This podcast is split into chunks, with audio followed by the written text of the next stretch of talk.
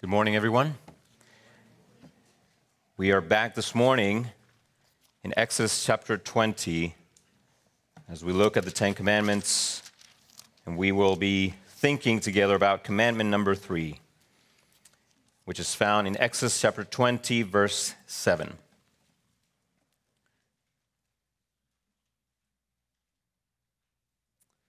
Let me say that I am grateful for uh, Kevin and the work that uh, the Lord has called you to do here, and thank you for uh, doing it well. It is always good to come to this moment with the heart already in the right place. We have sung the, th- the truth of the gospel, we have considered the glory of the Lord Jesus, and now we're ready to open His word and continue to worship Him through our thoughts. Exodus chapter 20, verse 7. You shall not take the name of the Lord your God in vain, for the Lord will not hold him guiltless who takes his name in vain. Let us pray together. Father, we praise you this morning for the beauty of your creation, the beauty of the truth that we can proclaim together through music. We thank you, Father, for you have given us moments like these to be reminded of that which transcends all cultures and time and all things.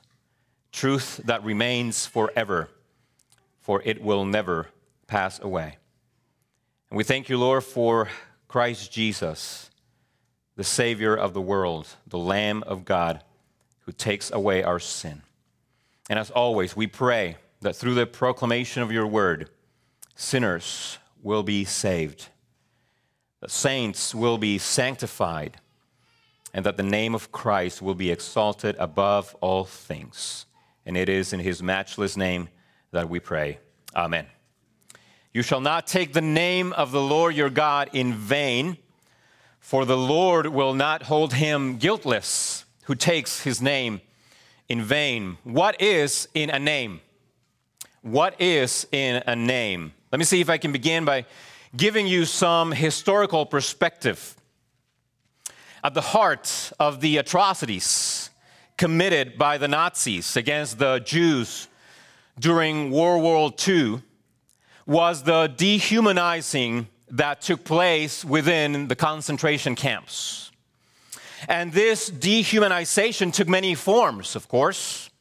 There were the inhumane conditions in which many of the Jews lived. There was also starvation. There were beatings. There were tortures. There were horrific experiments, and on and on it went. The concentration camps were a sort of machine designed to inflict as much hopelessness as possible upon its prisoners. And the list of methods by which this was accomplished can turn into a very large one. Evil can be very creative, no question about that.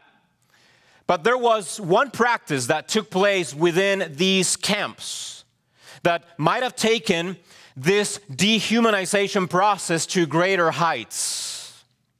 When the Jews came in, they were a sign of something very unique, namely a serial number. A serial number.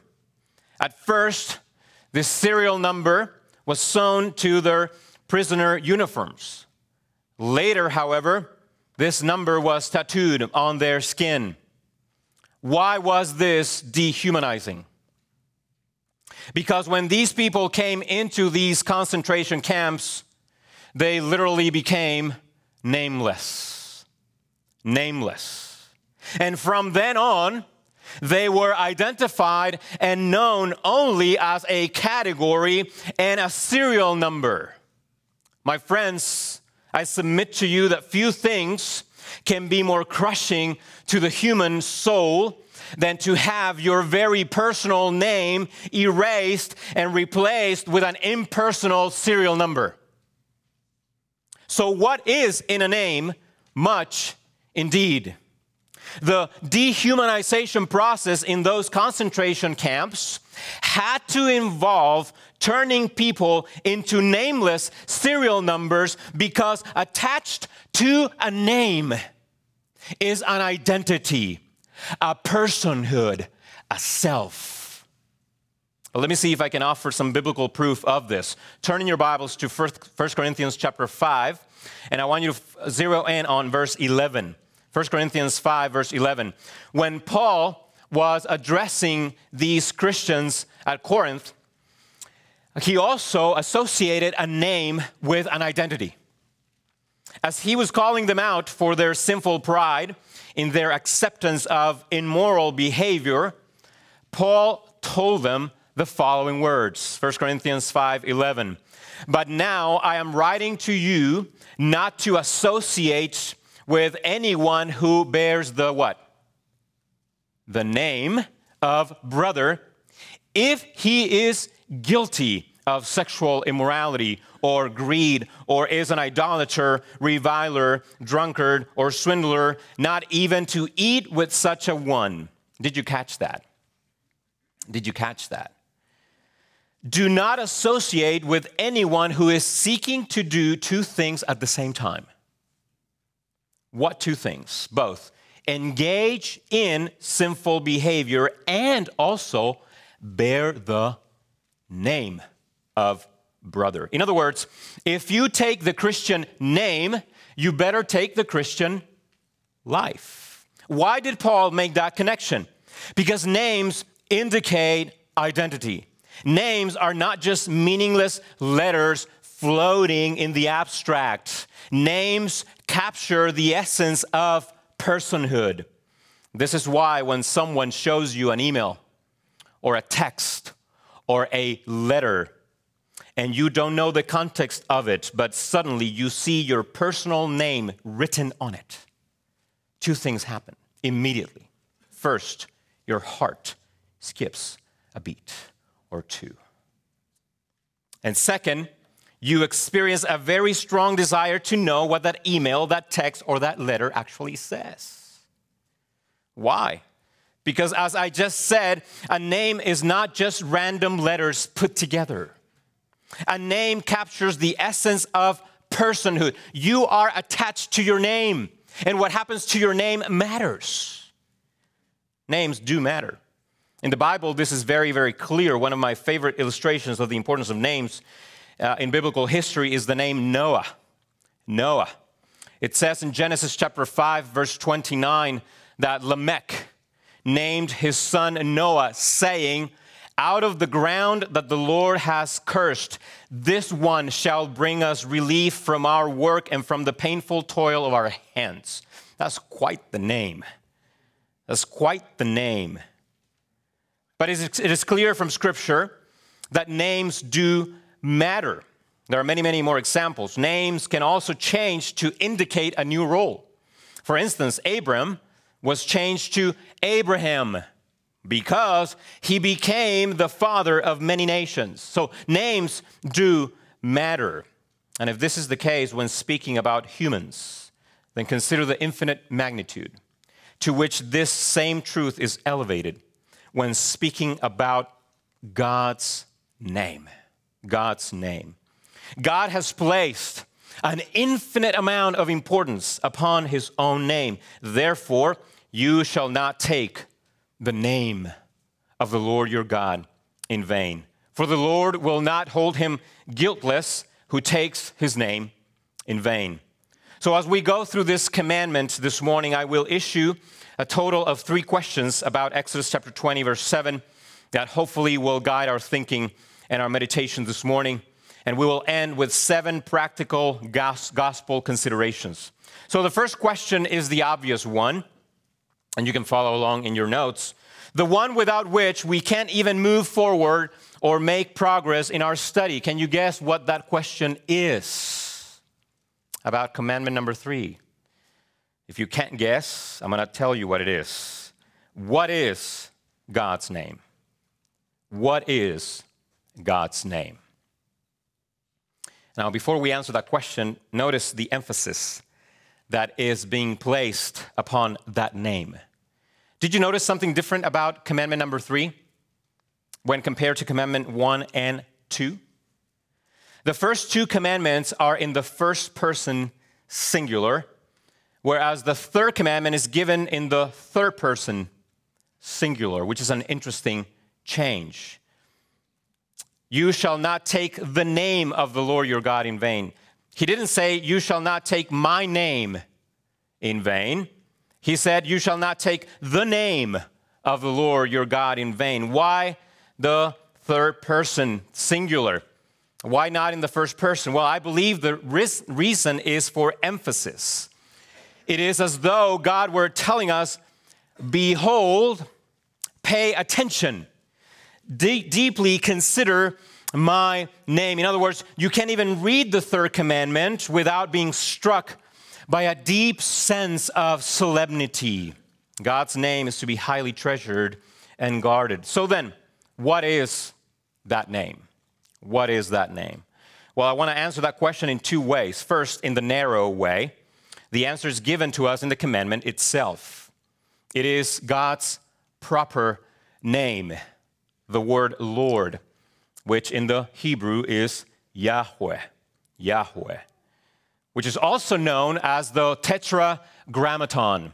The tetragrammaton, which literally means four letters. In the Hebrew language, the name of the Lord was spelled with four letters, and it's called the tetragrammaton, which is the letter YHWH, transliterated into our own letters. This name is a name expressing God's actual being. It translates as I am who I am. I am who I am. And deep within this name is the mind boggling idea of God's self existence and self sufficiency. We will touch uh, on that later on. For now, just let me t- take some time to notice the absolute heaviness of God's name. Toward the end of the section known as the law, meaning Deuteronomy chapter 28, verse 58, God speaks these solemn words to the people of Israel. Listen to these words. If you are not careful to do all the words of this law that are written in this book, that you may fear this glorious and awesome name, the Lord your God, then the Lord will bring on you and your offspring extraordinary afflictions. So, what is that name? Well, it is proper to say that this commandment does refer to God's proper covenantal name, namely Yahweh. However, I believe it would be improper to stop there. So, having, having given you the narrow sense of God's name as Yahweh, let me now address the broad sense of this commandment. God has revealed himself to us in more than just one name. More than just one name. In this regard, I agree with 17th century Presbyterian theologian James Durham, who said that the third commandment should be, quote, taken for whatsoever God makes use of for making himself known. Therefore, any name he has revealed to us is equally important. Thus, we can say this the singular name of the third commandment is actually plural in nature. Why do I clarify this? Well, because I don't want anyone to be left under the impression that there is only one name that deserves our careful reverence and awe, and that we get a pass with everything else. That would be a mistake. No, my friends. Every name of God through which he has revealed himself to us deserves our utmost reverence. For instance, God has also revealed himself to us as El. El, which means he who is strong. God has also revealed himself to us as El Shaddai. El Shaddai, he who is powerful. Moreover, he has also revealed himself to us as he who is merciful, he who is just, he who is gracious, he who is good. But more intimate still, Our God has even revealed himself to us in holy scriptures as Father, Son, and Holy Spirit. So, those are the names of God, just a few. But then the question that naturally flows is this one So what? What is the big deal? Well, let me see if I can address that by moving on to our second main question for this morning. Why does God's name matter? Why does God's name matter? There's one primary reason, and I have already hinted at this in my introduction. God's names or name matters because of this simple reason. You cannot separate God's name from God's being. You cannot separate God's name from God's being. And I will give you several lines of argumentation for this point. First, consider with me the source of God's name. Who named Adam and Eve? Their parents? They were not even there, right? Who named Adam and Eve? Well, God did, because God is above them. God is above them. Who named you? That's an easy question. Well, your parents named you. Why? Because also they are above them, both in care and authority. Well, let me ask you this question Who named God? Well, if we follow the same logic, and since there is no one above him, and he is the ultimate being, no one can name God. He names himself. No baby does that, as far as I know. That would be weird. He names himself. And if he doesn't give us his name, we can't come up with one. We have no freedom, no right to do that. He is above all things. Oh, my friend, consider the wonder, the beauty, the awesomeness of human language. Who would have thought that even letters could be a reason to praise God because without them we wouldn't know His name? When was the last time you thanked God? You praised Him for language. The fact that we can communicate and read letters and put them together and we come up with the name of God. When was the last time you did that? You don't have to answer that. Second, consider with me the uses, the uses of God's name. What are they used for? Self disclosure. Self disclosure. God's name always reveals something about who He is. Yahweh is God's covenantal name, and it teaches us something about God's absolute eternality and independence. It means He who is. He transcends all things. He is in need of nothing, and we contribute nothing to God. He has no lack in His own being, and He does not do anything out of need. That is Yahweh. God simply is. In more technical terms, maybe some of you have heard this expressed in the following way God is pure actuality. You can think on that for months. God is pure actuality. In Him, there is no potentiality. You see how there is potential in none of us? We're always becoming something. God simply is. There's no potential in God. He is full actuality. All things in God are actualized to the absolute fullest in His person. He never becomes something He wasn't already. All that is revealed through this one name Yahweh. Yahweh. What God is, He is both now and for all eternity. No additions, no subtractions no newness in God. He simply is.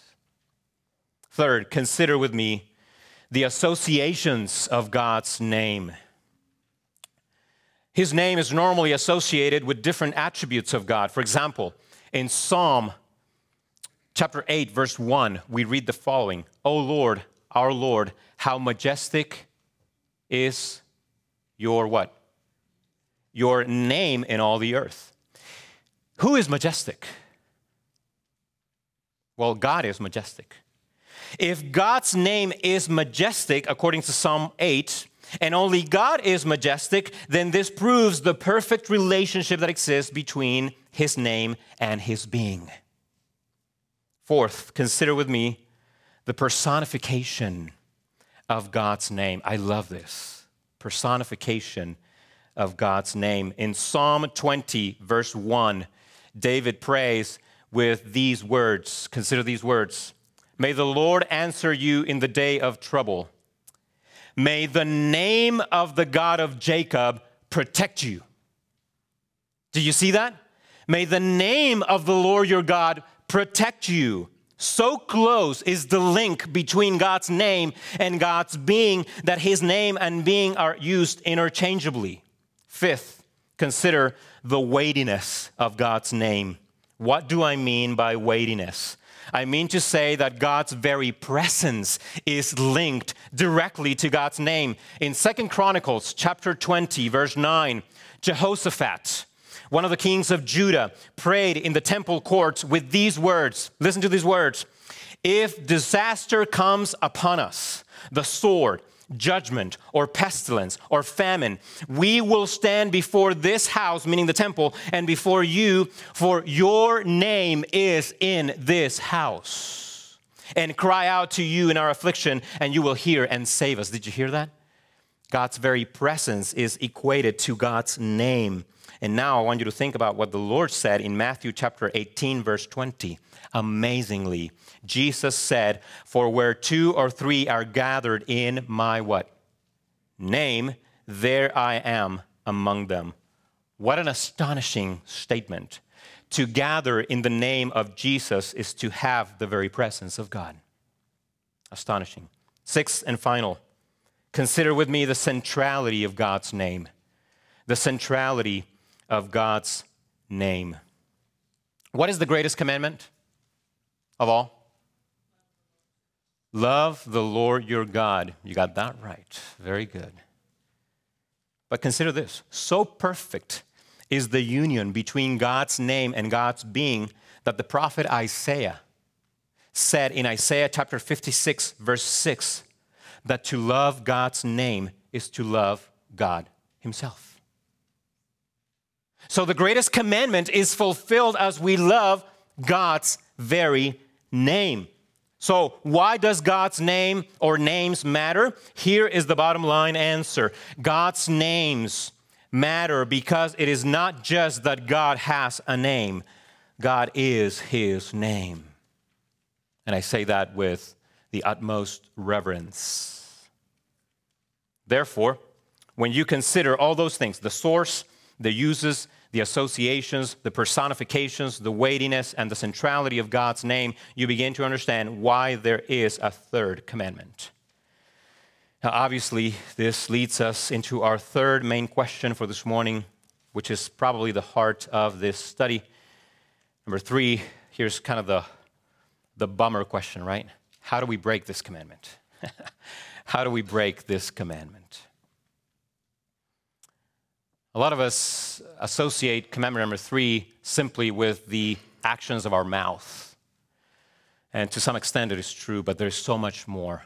Uh, I would encourage you to take a copy of the West, Westminster Larger Catechism, and they have several paragraphs of what this commandment actually means, but I didn't want to do that here.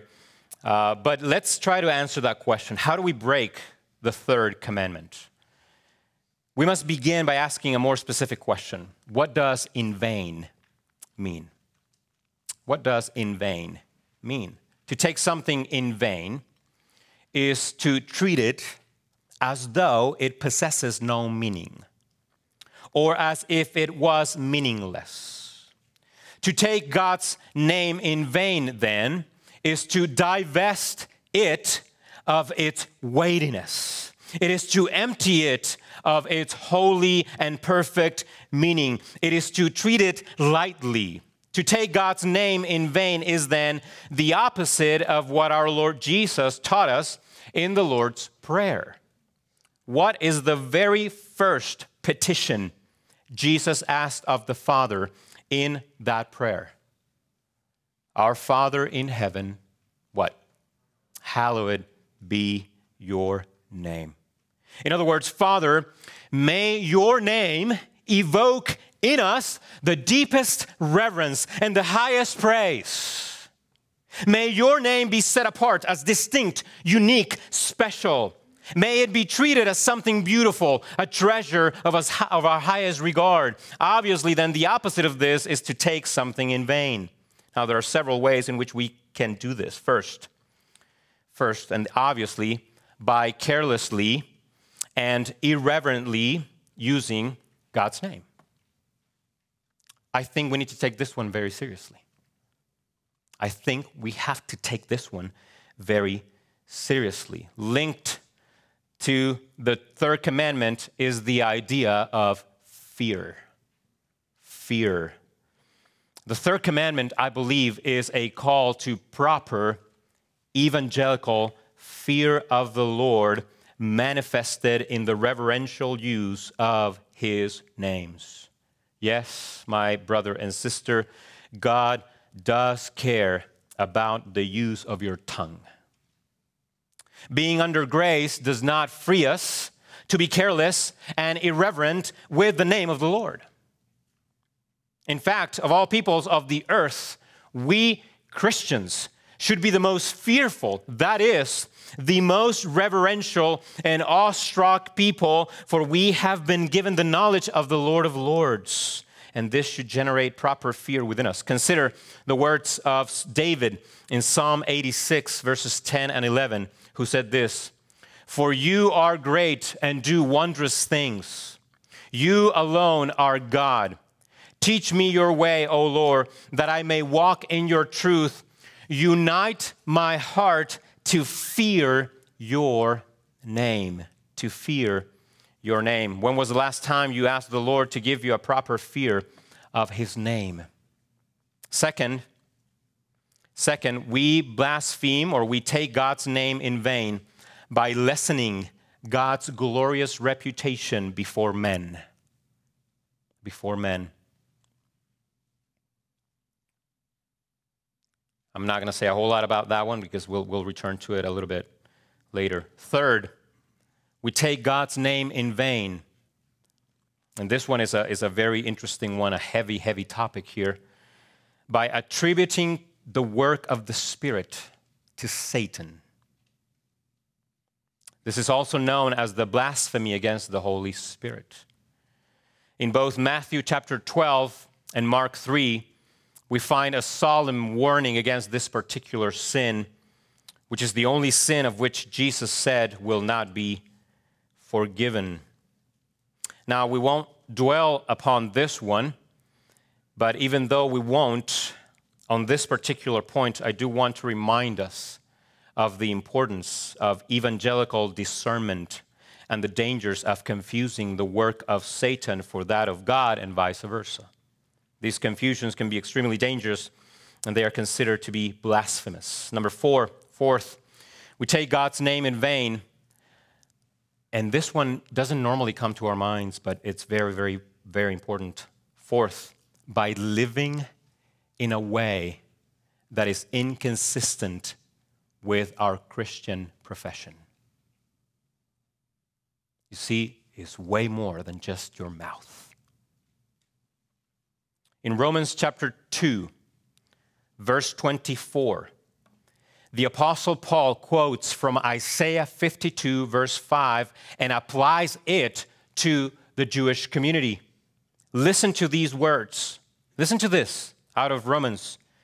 For as it is written, the name of God is blasphemed among the Gentiles because of you.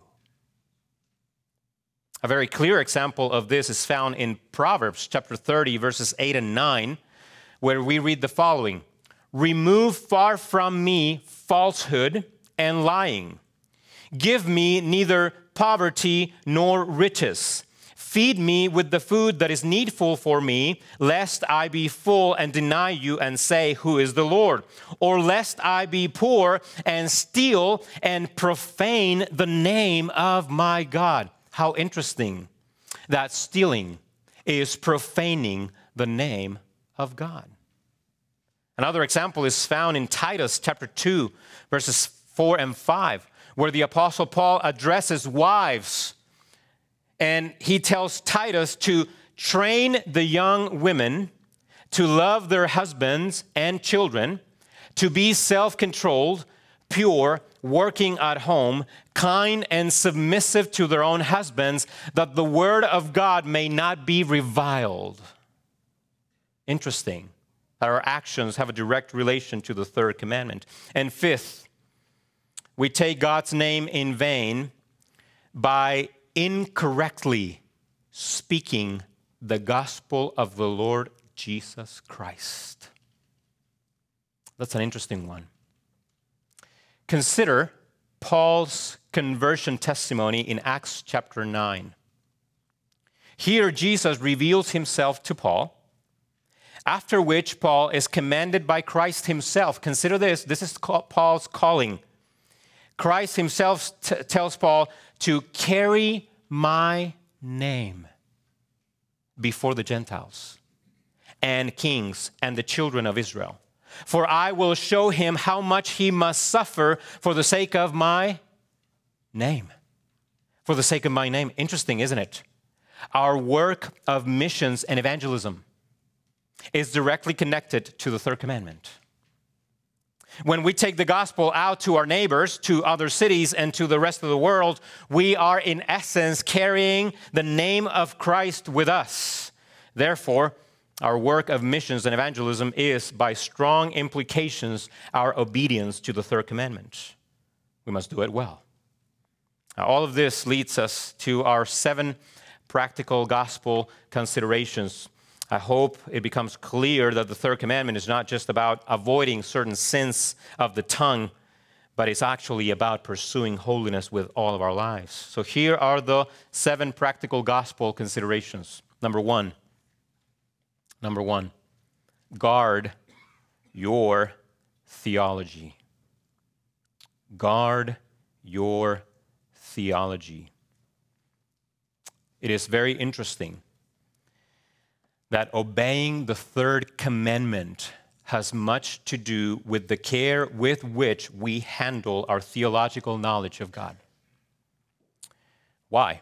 Well, since God's name cannot be separated from God's being, then what we say and believe about God, we also say about his name.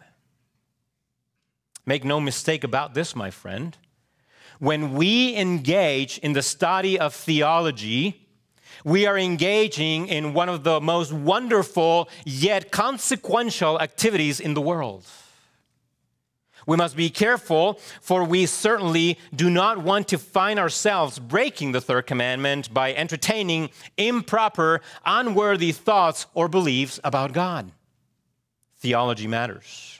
We must be responsible theologians, like uh, R.C. Sproul said, right, we're all theologians. The only difference is some are good theologians, some are bad theologians. And so we must be responsible theologians for the sake of God's glorious name. Number two, number two, be zealous for gospel clarity. Be zealous for gospel clarity.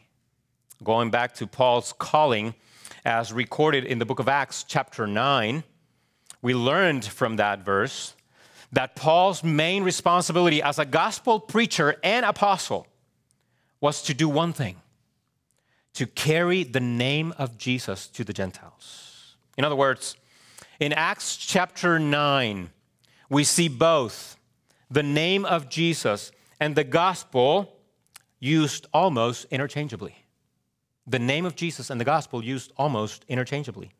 Therefore, our zeal for the gospel is reflective of our zeal for the name of the Lord. Amazing, isn't it? Our desire for gospel clarity is ultimately a manifestation of our desire for the glory of God's name. Thus, we can conclude, we can conclude that when the church or any denomination or any Christian allows the entrance of worldly ideologies, such as the common ones today critical theory, intersectionality, and all those things. What happens is this the gospel is corrupted. Consequently, the name of the Lord is mocked. Make no mistake about it. Our defense and zeal for the gospel and its purity is not a matter of words only. At the very heart of this is the very honor of God and his name. Number three, and connected to this, uh, an implication of the third commandment is this pray for our missionaries. Pray for our missionaries. This is all related to what I just mentioned from the book of Acts, chapter 9, verse 15 and 16. It is the role of missionaries around the world to carry the name of Christ. We must pray that they are able to speak the message of Christ with boldness and clarity without compromise. We must pray that they will faithfully guard God's name by faithfully proclaiming the gospel of Jesus. This must be a constant request in our prayers for them. And number, whatever that is, four. Number four, beware of secret idolatry. Beware of secret idolatry, the idolatries of the heart. In Leviticus chapter 18, verse 21, we read, You shall not give any of your children to offer them to Moloch, and so profane the name of your God. Idolatry is directly attached to the breaking of the third commandment. My brothers and sisters, examine your own hearts. Examine your own hearts. See if there are any idols hidden away in your heart and smash them to pieces. This is direct implication of the third commandment. Number five, live worthy of the gospel. Live worthy of the gospel. I wonder, I wonder, has the name of our Lord been blasphemed by the way we responded to the COVID crisis? Did the world stand and look upon the church and say, Those are the people of God? Here's another illustration. And this, of course, breaks our hearts, but what is taking place in the largest denomination in the United States, the Southern Baptist Convention, is nothing less than mockery of the name of God when the newly elected president of this convention is accused of plagiarism, which is intellectual theft, and of Trinitarian heresy coming out of his own church, guess what happens? Guess what happens? Do you know what happens? I'm going to tell you what happens. The name of God is mocked by the whole world. This is the largest denomination in the United States of America, and the newly elected president is already accused of plagiarism and of Trinitarian heresy. We should be mourning that this is happening. The name of the Lord is right now being mocked among pagans. The world looks and they laugh. Oh, my brothers and sisters, let us watch the way we live our lives before the world's. The world is watching, and what is at stake? The very glory of the name of God. Not yours, not mine, but God's name. Let our names die, it doesn't matter. But may the name of the Lord be forever glorified. Number next, strengthen your faith. Strengthen your faith. This is a direct call from the third commandment. Have you ever thought of lack of faith as an attack upon God's holy name? Have you ever thought of lack of faith as an attack upon God's holy name? I believe it is. Just consider his covenantal name, Yahweh. Yahweh. Referring to Exodus chapter 3, where God explains this particular name to Moses, Dutch theologian Herman Bavinck makes the following remark, and I quote From this point on, the name Yahweh is the description and guarantee of the fact that God is and remains the God of his people, unchanging in his grace and faithfulness. And that is something that could not have been disclosed before the time of Moses. A long time had to pass to prove that God is faithful and unchanging. A person's faithfulness can only be tested in the long run and especially in times of distress. So it was also the case of Israel. Centuries had elapsed following the period of the patriarchs. Israel had been oppressed and had experienced great distress. Now God says, I am who I am, Yahweh, the unchanging, faithful one, the God of the fathers, your God, even now and forever.